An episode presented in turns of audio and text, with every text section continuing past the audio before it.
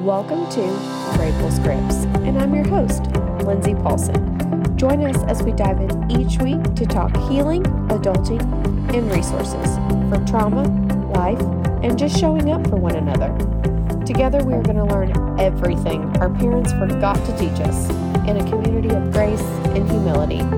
Grab the coziest blanket you have, some snacks, snuggle up, and be ready to digest the best script that anyone can prescribe. This is the Grateful Script.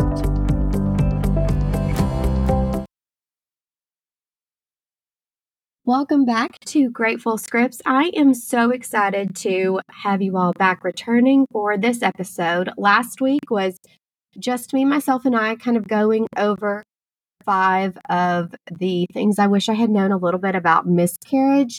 And I gave you a sneak peek and letting you know that I would be talking to somebody else in regards to this topic and this one might last a few episodes so just hang hang tight and bear with me but i did get really good feedback.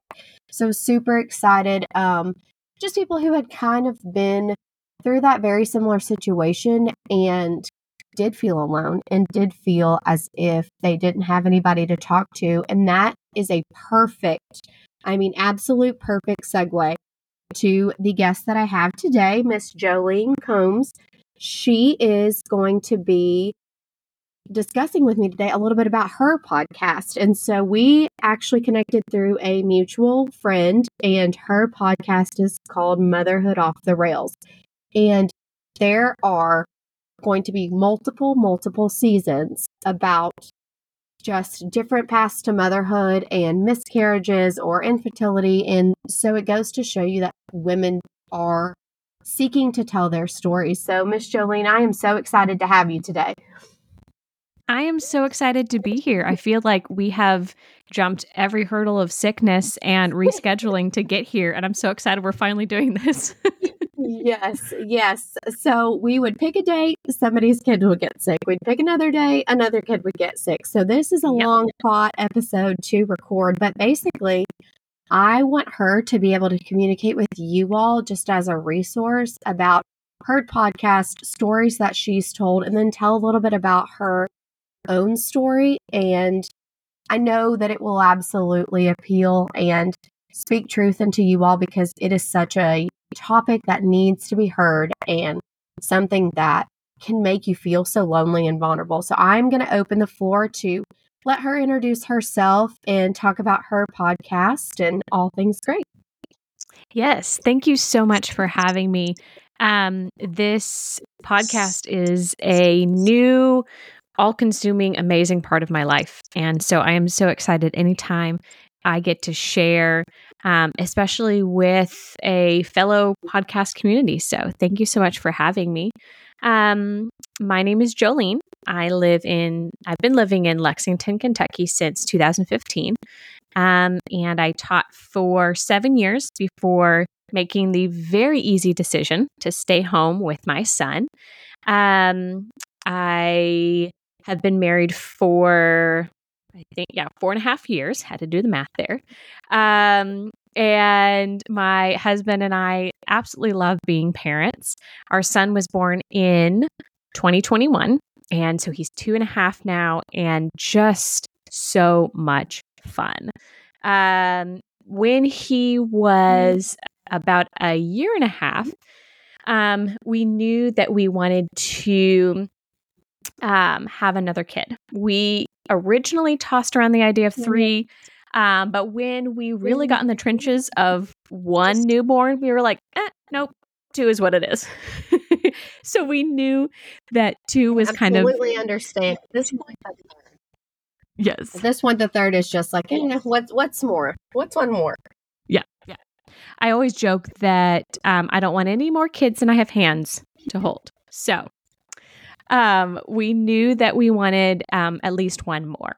Um, and so in November, December of 2022 is when we started trying for our second. Um, and, you know, with the knowledge that it might happen really quickly, because sometimes it does with the second, um, it might take a while because it took a few months with our son. Um, so we were in no rush. And as many of us know, when we're in no rush is when it happens right away. And so I found out that I was pregnant um, January 9 of this year, 2023. Um, and we were both shocked and we were excited. Um, and as so many people know, the second you get that test, that positive test, you start dreaming. Um, you start just, yeah, you can't believe that it happened and that your family is getting that extra addition that you always dreamed of. Um, I did way more than I should have that week. In retrospect, I bought um, maternity leggings that are actually very comfortable. I don't regret getting them at all. um, first priority, first and foremost, yes. is nothing else matters besides those leggings. No, no, no, no. They're the best. Um, and even though my son was only a year and a half, I kind of told him too. Um, he wasn't fully talking at that time, but he knew that a baby kind of made like a crying noise. And so I would say, you know, there's a mom, there's a baby in mommy's belly. Um, and he would point at my belly and kind of make the crying noise every so often. So that week was really, really fun. Um, and then, as many of you know that have kids, getting a date night is a rare, rare thing. And so, my husband and I, to celebrate, um, got a date night. I think it was just a few days, about five or six days later um, that weekend. Um, we went out and we celebrated and we just dreamt together, and it, w- it was beautiful. Um, on the way back, though, I felt a pain that I knew was not right. Um, my pregnancy w- with my first one, with my son, was textbook, perfect, nothing wrong. And so when I felt that pain, I instantly knew that something was off, something was wrong. And, but I went to bed that night and didn't really think anything of it. And then that next morning, um, January 15th was when I started bleeding. And years before, when I had first heard about miscarriage and I had friends experiencing it, I always told myself that if I had a miscarriage, I wouldn't want to try again. I would be done. It would devastate me too much. Um, but I remember, and this might be a little bit TMI, but on our our podcast, there's no such thing as TMI. Um, you tell it. I remember sitting on the toilet, bleeding, knowing what was happening, and knowing beyond a shadow of a doubt that I wanted to try again.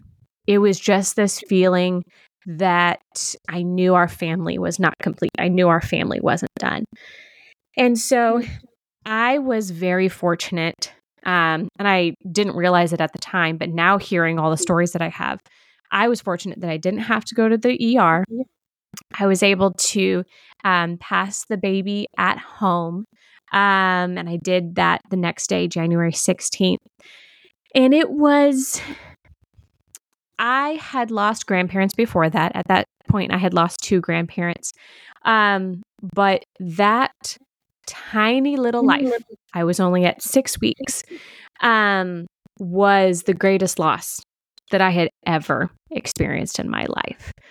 Um, but again, as if you have a toddler, if you have kids and you go through some type of grief or loss, you know that you don't have the luxury of wallowing in your bed, laying on the couch for days on end, and grieving as society kind of sees fit.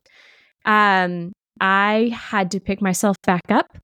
I had to continue getting my toddler out of the house because he didn't know what was going on, obviously. And so I had to let myself grieve during his nap time. That was the time I did. I let myself grieve after he went to bed. Um, and it really taught me that I didn't properly know how to grieve. But thankfully, through therapy and time, um, I learned how to grieve properly. And during this process, um, I really um, did some thinking. Um, and it wasn't all on my own. Um, I know that to this day that what came out of my grief was not solely my idea. It was not solely my purpose that I came up with. Um, as with all great ideas, it came to me in the shower. um, a few weeks after our miscarriage, um, I had the idea of starting a podcast. Um, it was kind of tongue in cheek because everybody's starting a podcast these days. Why can't I? What's the worst that could happen? And um, I texted my best friend who is actually um, shared her story on episode two. You can go back and listen to season one, episode two, and hear her story. But she has been my best friend since college, and she had walked through loss before me. And so she really knew what it was like to grieve and to lose. And she had been with me every single step of the way. And I remember getting out of the shower and immediately texting her and saying, What do you think about this idea. Could we create a community of men, women, parents, and everybody in between centered around loss? Um, the loss of miscarriage, infertility, IVF, adoption, egg freezing, those that didn't want to become parents. I mean, I wanted to open up the floodgates of loss and include everybody that was willing to share. And she said, Yeah, why the heck not? Let's see where this goes. So that was end of January, beginning of February. I kind of put it on the back burner, didn't really think much of it. Fast forward to around March sometime, I have always been an avid journaler. And the idea had kind of popped back up into my head. Um, this whole time, I knew it was God speaking to me, beyond a shadow of a doubt. Um, and I was journaling one morning, thinking about my loss and what I had been through and what we had been through as a family. And he started speaking these names to me that uh, names of women who I knew personally um, from here locally in Kentucky or just just you know people that I knew online that had been through some type of loss. And in my journal, mm. I wrote at the top of the page, the names of 22 women that had been through some type of loss.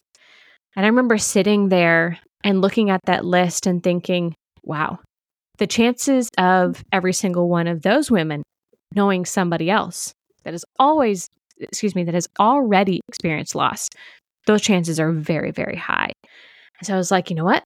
There's something here. Let's see what happens. Again, kind of put it on the back burner. Nothing really happened about it.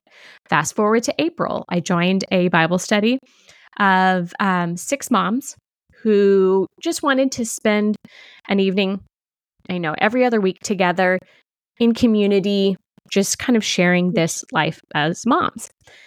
We get to the first meeting. I knew two of the group. Um, and I went into that Bible study with no inkling, no idea that I was going to share my miscarriage story.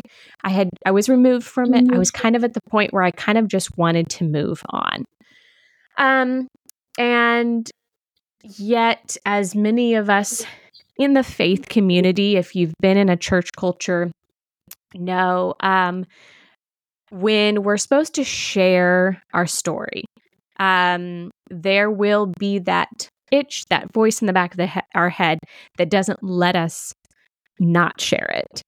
And so I don't even remember what the Bible study was on, but we're getting towards the end, and there's just little snippets here and there that would just be a perfect segue for my story. And so I just opened up and I shared. I had it just kind of tumbled out. It was the first time I had shared publicly about my story. And come to find out, five out of the six women in that Bible study group we had never met before had experienced loss.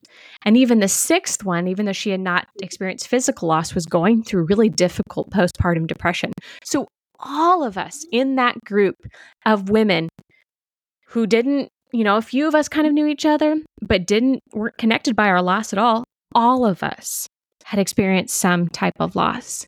And I walked out of that Bible study knowing beyond a shadow of a doubt that this is what I needed to do. Um, and the ball just started rolling from there. got a microphone, did the research, um, started an Instagram account and you know, email, all of that like very fine tuned basic stuff that you need to start an online community. Um, and in July of this year, 2023, I started recording. And at first, I had a small list of just friends or family that had already agreed to share their story. Then, when we had been on Instagram for, I don't even think it was a month, we got um, our first request from a woman that wanted to share her own story. And then they just started pouring in. People started finding us. We were getting more followers than I even knew was possible for such a tiny little community. And so, wrapping up the year uh, here in a few weeks, we will have um, helped 30 women tell their stories. Um, we will have reached people all over the world. Um, we've had guests from the UK, from Canada. Um, we've had listeners as far as Africa, and it just it blows my mind. If you had given Jolene these kind of statistics back at the end of January when this idea just first the seed was first planted, I would have laughed. I would have said, that's not possible. Little old me doesn't create giant things like this. Um, and yet, well, I, I wanted to just say really super quickly hats off to you because I think the reason you have gotten such an enormous response is because people have felt alone. People feel mm-hmm. alone and lost. And like you mm-hmm. said, it's hard for people to not only know how to grieve, but grieving is such a personal, intimate space. Yes. And so, well, like you were saying, you did it at nap time. Yeah. I mean, you almost had to schedule the times that you were allowed to feel sad. And that can yeah. be an isolating, just an overall isolating concept. And then you post it, and everybody's like, well, she's talking about it. So I can talk about it. And yeah. I think it just opens up a bigger conversation that is so important for just loss in general. And I am so happy for you for getting those, that kind of just response and having people reach out and kind of explain and go over these things with you because I think it is truly needed for just starting the conversation. Yep. And there are so many themes that I could talk about that connect every single one of the stories. But you're right one of the biggest themes is that people feel alone in their loss. Um, an illustration that one woman brought up in her story is that when you lose a, an adult, when you lose a grandparent, you know, in, in, any way, you have a funeral, there is a burial, there is a meal afterwards. Everybody wears black, everybody gets together, and, you know, it's very visible grief. But when you are walking through IVF and going through your fourth round of that, when you're walking through infertility and don't know when you're going to hold a baby, when you've had multiple miscarriages back to back and don't have that rainbow baby yet, nobody's holding a funeral for you. Nobody is really knows how to react to that kind of grief. And um, I think the saddest reaction to somebody's grief that I've heard so far is a woman was told that she was trying to get attention by sharing her story and sharing her grief. And she should just be quiet because she's just trying to get attention. And when I heard that, it broke my heart into a million pieces. But also, I asked myself the question how many other women have been given a similar response and just bottled everything up and didn't want I mean, why would you want to open up about the greatest loss of your life when there's a chance that people are going to respond in a very heartless, senseless way? So, yeah, everybody feels so alone and I'm just trying to create this small comfy um vulnerable part of the corner of the internet where people can come and share their stories. Well, and to even piggyback off of that, I had a viewer that wrote on a comment on Instagram just you know, the weird, you said the thing about attention and how people say like the weirdest, strangest thing. Um, she was actually in the middle of a D&C and that she did have a male doctor and she's like, you know, obviously emotions are heightened and she's like feeling physically ill. And his response was, you shouldn't feel physically ill anymore because you're not pregnant. So that nausea should mm. have already passed. Mm. And it's just like, what kind of self awareness do we not have during that grief? You know, uh, well, first of all, this human is very um, kind because I would have said some words for that individual that probably would have not sat well with him. yeah. um, she probably did not ha- elicit the same response, but I am a little bit uh, stronger in my verbiage because it's just so senseless that those are still comments that women are hearing when they're already in a bad place that it just it runs right through me just oh yeah you're you know you shouldn't be sick this should all be fine it's like well i, I just don't know that they fully grasp it all what okay good what would you say is your biggest blessing as far as just kind of setting up this community and what do you think has transpired for you personally, um, just watching all of this grow? How much time do we have? I'm just kidding. Um, there, there has been more blessings than I realized were even possible. I mean, the simple fact that this is, um, I think, the third almost about the fourth podcast that I've been able to share um, this story on. I've been able to share with my church. I've been able to share with so many, um, and the and just the response is so reassuring on the days when I'm feeling overwhelmed by recording, on the days when I'm trying to juggle motherhood and this. But the responses and the people saying, just thank you for doing this make it all so worth it. Um the women that i have been able to connect with the friends that, that the, just the strangers that have now become friends.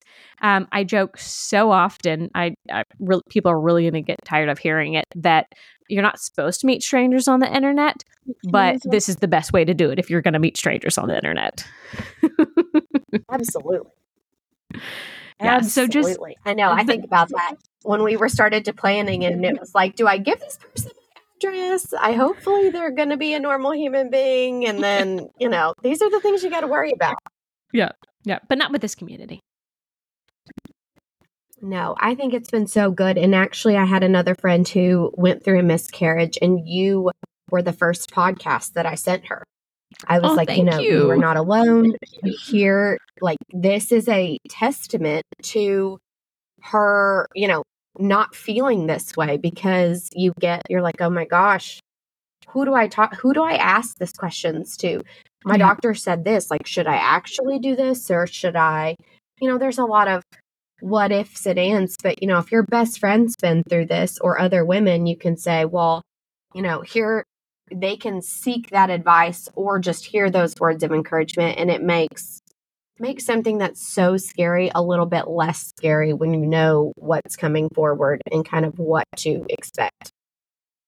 Yeah, exactly. Yeah, if if I can pave the way for somebody that hasn't even started their motherhood journey yet and just give them a heads up of what's what might be ahead um, because the t- statistics show that every I shouldn't say everybody so many are going to walk through some type of loss and I think it might have helped me uh, I shouldn't say it might have I don't know if it would have helped me handle my loss better but it would have been nice to know that it was even a possibility. So if I can give a heads up to somebody and say, hey, there might be loss on the horizon, but you're not going to be alone because you've got a community here backing you up.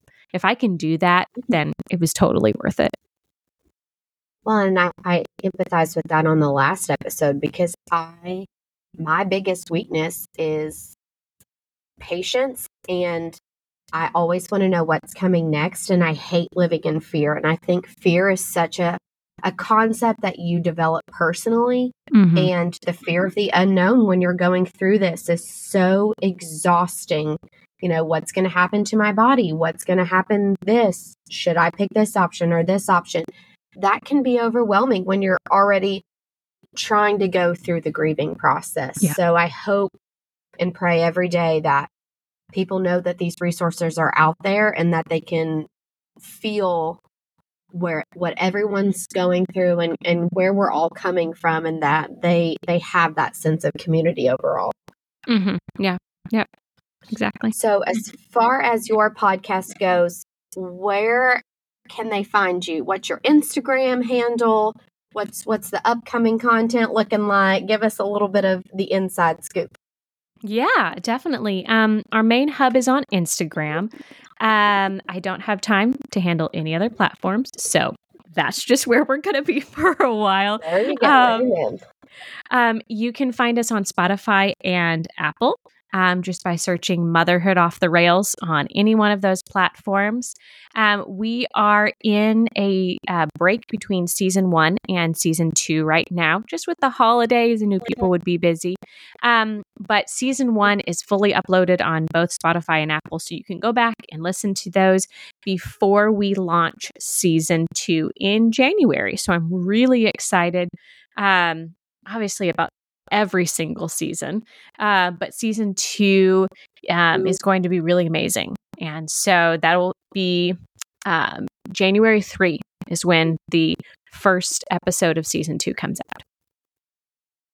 Perfect. And then the her Instagram handle is M O T R underscore pod as in podcast. So M O T R underscore P O D. So you can find little snippets and clips and follow along. That way you get to the, the correct area and you can see all of the great work that she's doing through all of these seasons. So Jolene, thank you so much for coming on. We truly appreciate you and you guys can get on the Grateful Scripts podcast and see some of her content reshared there. So, Yeah, definitely. all right. Thank you so much.